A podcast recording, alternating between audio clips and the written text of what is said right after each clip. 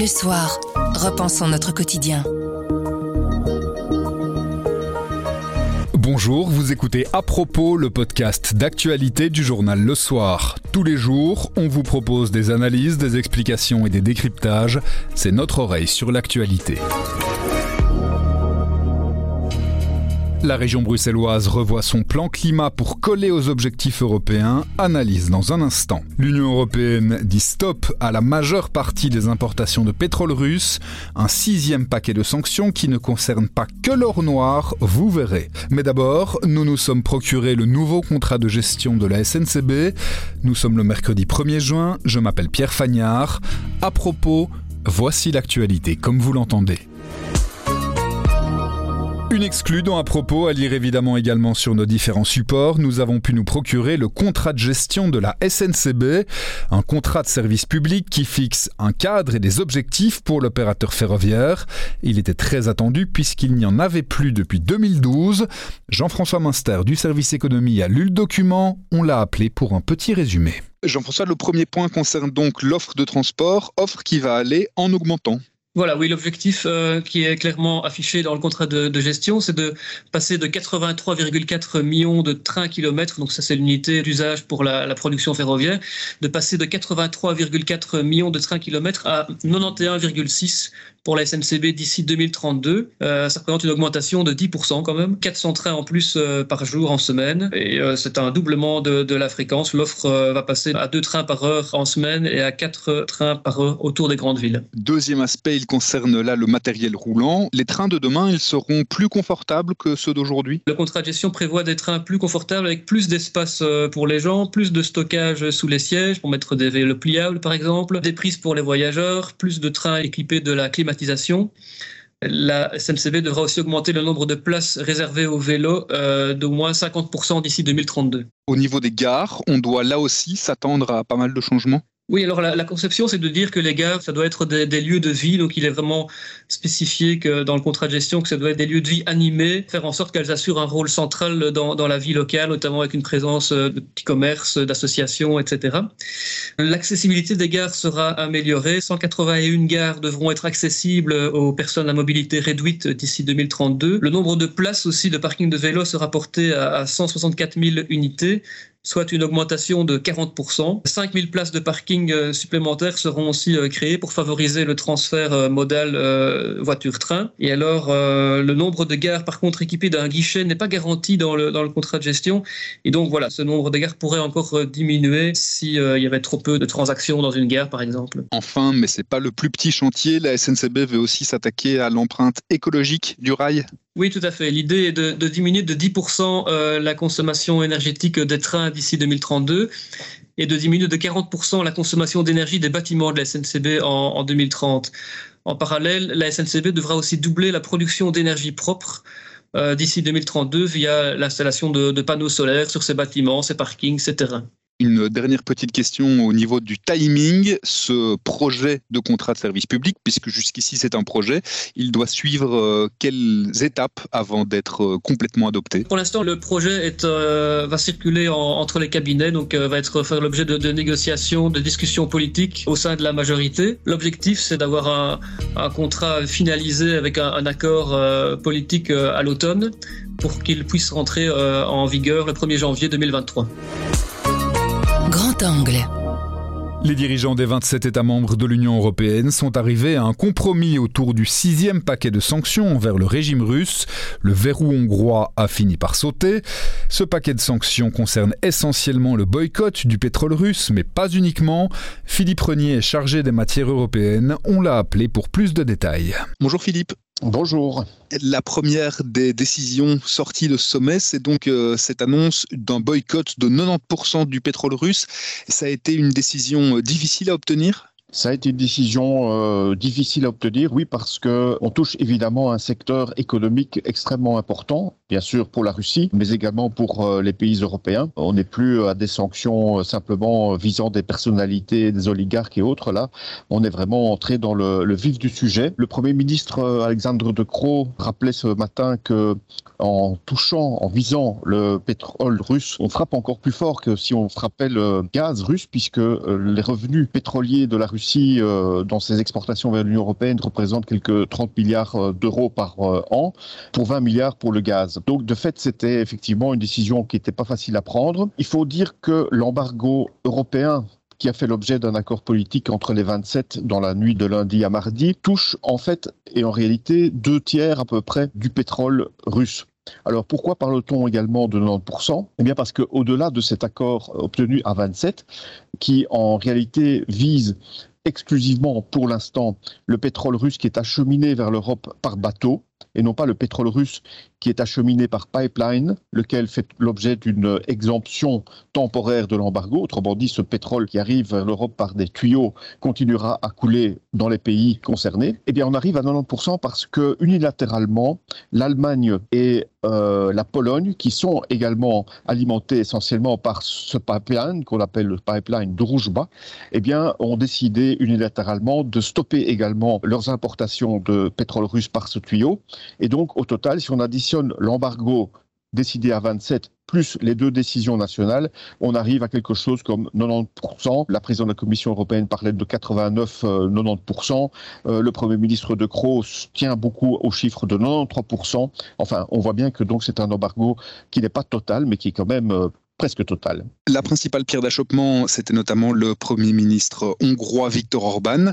Comment est-ce que euh, les 26 autres ont fait pour le convaincre de mener à bien cet embargo? Eh bien justement, en lui accordant une exemption. Parce qu'en fait, donc la Hongrie, mais également la Slovaquie et dans une moindre mesure euh, la Tchéquie, étaient confrontés à un problème de taille. Parce que ces pays-là, donc je parlerai surtout de la Hongrie qui était un peu le porte-parole très bruyant de ces pays en, situation particulière, euh, est à peu près exclusivement alimenté par ce pipeline russe.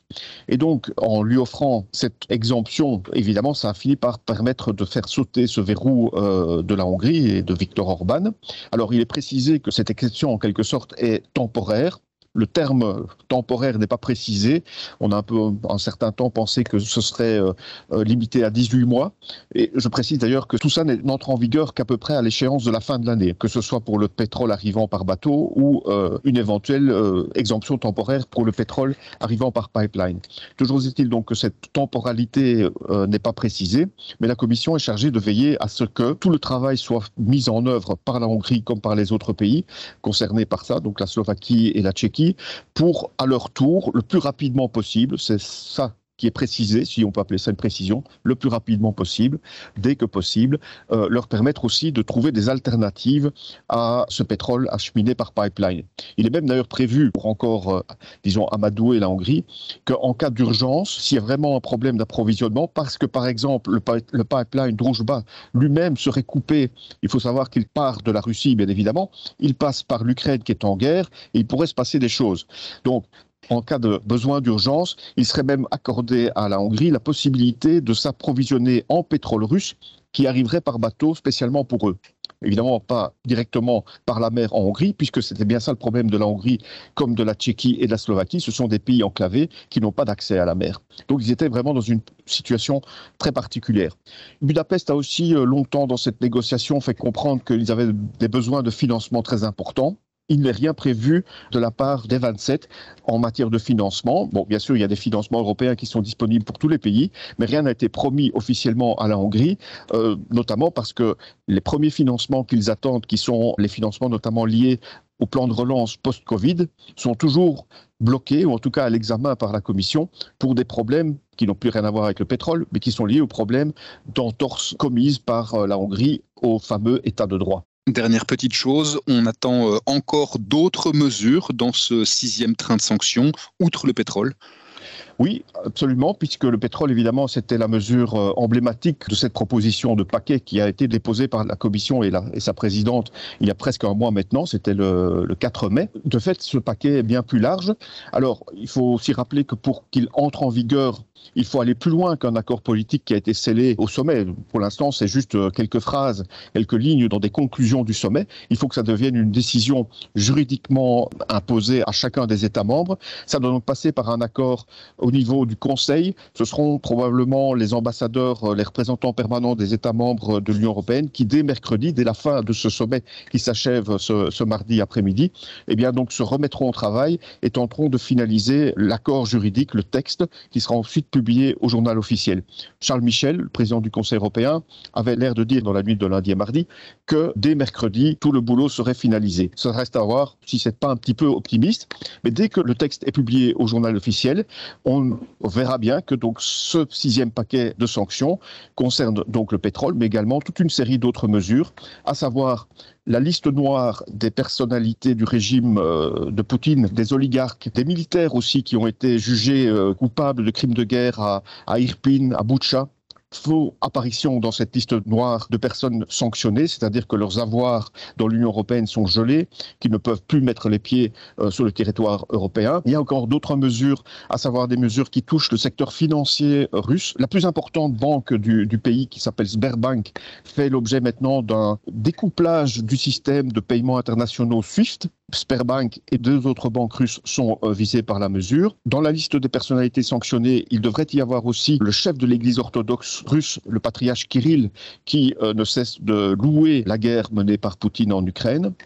Trois grandes plateformes audiovisuelles de télévision russe ne pourront plus euh, diffuser ce que l'Union européenne considère comme étant la propagande du régime sur le territoire de l'Union européenne. Il y a également des, des bureaux d'avocats, de, des bureaux de conseil qui travaillent euh, pour la Russie pour tenter de trouver des entourloupes pour contourner des sanctions ou pour euh, faire des campagnes de publicité et des choses pareilles ou de la propagande. Euh, tout ça est interdit aussi. Et encore d'autres secteurs commerciaux, euh, des pans du commerce en tout cas, qui seront euh, interdits entre euh, les Européens et la Russie. Donc c'est un, un paquet effectivement très important et notamment le fait que depuis près d'un mois, la liste des personnalités à sanctionner était euh, non officielle, mais quand même circulait euh, largement, c'était devenu un vrai problème que euh, ça n'entre pas en vigueur assez rapidement, puisqu'on imagine bien que ceux qui sont se trouvaient sous sanction ont parfois le temps de s'organiser pour tenter d'y échapper. Merci beaucoup Philippe. Avec plaisir. Désengagement des énergies fossiles, réduction des émissions de gaz à effet de serre, les objectifs climatiques européens sont clairs. On vise par exemple la neutralité carbone en 2050. Ces objectifs, ils se transmettent aux États membres et chez nous, ils rebondissent jusqu'aux régions. C'est dans ce contexte que le gouvernement bruxellois a revisité son plan énergie-climat. Michel de Mulenard, spécialiste des questions environnementales, est passé par notre studio pour nous en expliquer les points essentiels. Ce plan, en fait, il répond à une nécessité qui est de relever l'objectif bruxellois de réduction des émissions de gaz à effet de serre. Auparavant, l'objectif bruxellois était d'au moins 40% de réduction en 2030 par rapport à 2005. On relève cet objectif à moins 47%. Ça répond au fait que du côté belge et du côté européen, on a également relevé les objectifs et que tout cela a des effets en cascade sur les États et en Belgique les régions. Il y avait un précédent plan, donc comme on relève l'objectif, il faut réécrire quelque chose, pas fondamentalement, on ne change pas tout, mais on rajoute, on accélère, on, intensifie euh, certaines mesures. De quoi parle-t-il? Il parle en fait de tout. Il parle à la fois du bâtiment, de la mobilité, il parle de l'alimentation, de l'adaptation, c'est-à-dire de, la nécessité de se protéger contre les impacts du changement climatique.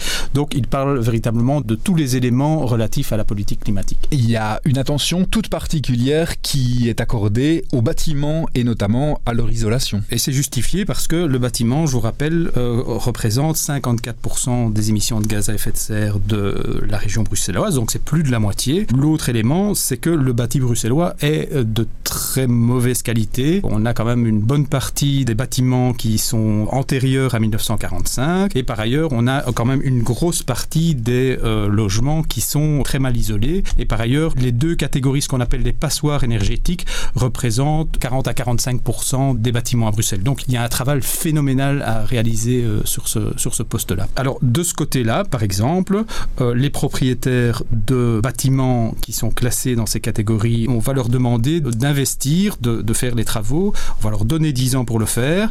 Par ailleurs, il y a toute une série d'aides qui vont changer, d'accompagnement qui va, qui va s'améliorer, etc. Mais donc, ils disposeront de 10 ans pour faire en sorte que ces bâtiments-là ne soient plus des passoires énergétiques à une certaine échéance. Là, on parle de mesures qui concernent essentiellement essentiellement le bâti, mais c'est pas tout. Il y en a d'autres sur d'autres aspects de la vie. Euh, il y a effectivement toute une série d'autres mesures. On sort du bâtiment à ce moment-là. Je vous ai dit que la mobilité, c'était aussi un élément euh, assez important. C'est 26% des émissions de gaz à effet de serre de la région bruxelloise. Là, on poursuit le plan de mobilité bruxellois, le fameux plan Good Move. Par ailleurs, je vous rappelle que dans ce fameux plan se trouvait la fameuse proposition idée de taxation kilométrique. Le plan climat reprend cette idée-là. Le gouvernement bruxellois réaffirme son engagement d'instaurer cette taxation kilométrique. Par ailleurs, on parle aussi d'alimentation. Par exemple, on parle d'encourager la production locale d'alimentation à Bruxelles. On parle aussi, comme je vous ai dit, de la question de l'adaptation, qui est une question très importante parce que tous les scénarios montrent que les vagues de chaleur à Bruxelles et les précipitations euh, extrêmes vont se multiplier dans les années et décennies à venir. Donc, il y a tout un chapitre assez important qui consiste à intensifier la verdurisation de la région bruxelloise et particulièrement dans les quartiers qui euh, sont les moins pourvus en espaces verts. Dernière question, celle qui fâche, celle du financement. À combien s'élève ce budget climat supplémentaire? Il n'y a pas de budget véritablement. Il y a une évaluation du coût qui est à 3,2 milliards d'euros à terme, 2030 donc. Alors, c'est pas 3,2 milliards que la région bruxelloise va devoir sortir elle-même. C'est de l'argent qui sera à la fois de l'argent public et de l'argent privé. Hein. Donc, forcément, lorsque vous rénoverez votre maison, vous allez payer une partie. Hein. La région bruxelloise ne va pas euh, tout prendre en charge pour vous. Donc, il y aura forcément de l'argent, de l'argent privé. Il y aura des investisseurs privés qui vont intervenir également. Après, c'est vrai que la région bruxelloise elle-même va devoir trouver des, des moyens. Pour l'instant, on en reste à la trajectoire budgétaire actuelle qui prévoit une augmentation des budgets chaque année. Par exemple, pour les primes, par exemple, pour l'accompagnement des candidats à la rénovation, etc. Ce budget-là, cette trajectoire-là, elle ne va pas changer, mais elle devra se poursuivre après 2024, qui est l'échéance de l'actuelle législature. Elle devra se poursuivre, elle devra être intensifiée, et donc il faudra trouver des nouvelles sources de financement. Il y a d'argent qui va sans doute venir de l'Europe, euh, sans doute venir du marché du carbone. On évoque la question des obligations vertes. Enfin bref, il y a toute une série de possibilités qui sont ouvertes, mais il va falloir encore euh, chercher, trouver, fixer, décider. Bouche à oreille. Le bouche à oreille, c'est un avis, une inspiration, une recommandation et c'est livré par un membre de la rédaction. Le retour d'une grande série aujourd'hui, le retour de Birgit Nyborg, héroïne de la série danoise Borgen. Neuf ans après la fin de la troisième saison, voici un quatrième volet, bientôt disponible sur Netflix. Cédric Petit a tout vu, on lui a demandé si ça en valait la peine.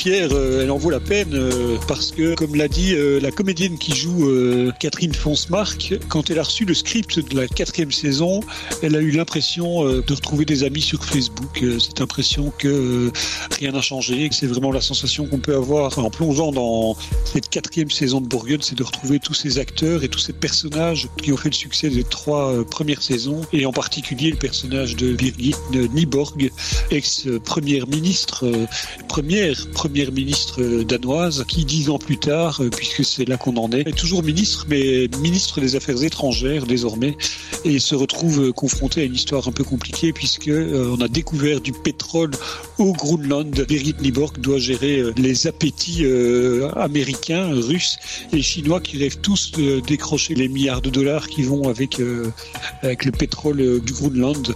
Le Groenland lui-même, y voyant une occasion de prendre définitivement son indépendance euh, par rapport au Danemark. Et donc, euh, quand j'ai dit ça, j'ai dit euh, beaucoup de choses et en même temps, j'ai pas raconté tous les nœuds qui sont dans la série. Je trouve que c'est très intéressant et que cette série a réussi à réactiver l'intérêt qu'on pouvait avoir dans les trois premières saisons pour le décryptage politique, pour l'analyse de, de, toutes ces coalitions, de tous ces appétits diplomatiques, avec un trait particulier sur peut-être une vision plus sombre et plus cynique de la politique que ce qu'on avait dans les trois premières saisons, notamment dans le personnage de Birgit Nyborg qui donne euh, un peu l'impression de s'accrocher au pouvoir et qui est prête à tout pour rester au pouvoir dans la mesure aussi où c'est tout ce qui lui reste puisque à 50 ans, elle n'a plus ses enfants qui ont grandi, elle n'a plus de mari et elle est, euh, la seule chose qui lui reste c'est euh, le pouvoir et la possibilité de, de rester ministre. Donc Borgen, la quatrième saison est disponible sur Netflix à partir de ce jeudi 2 juin et les trois premières saisons évidemment toujours disponibles sur la plateforme Netflix aussi.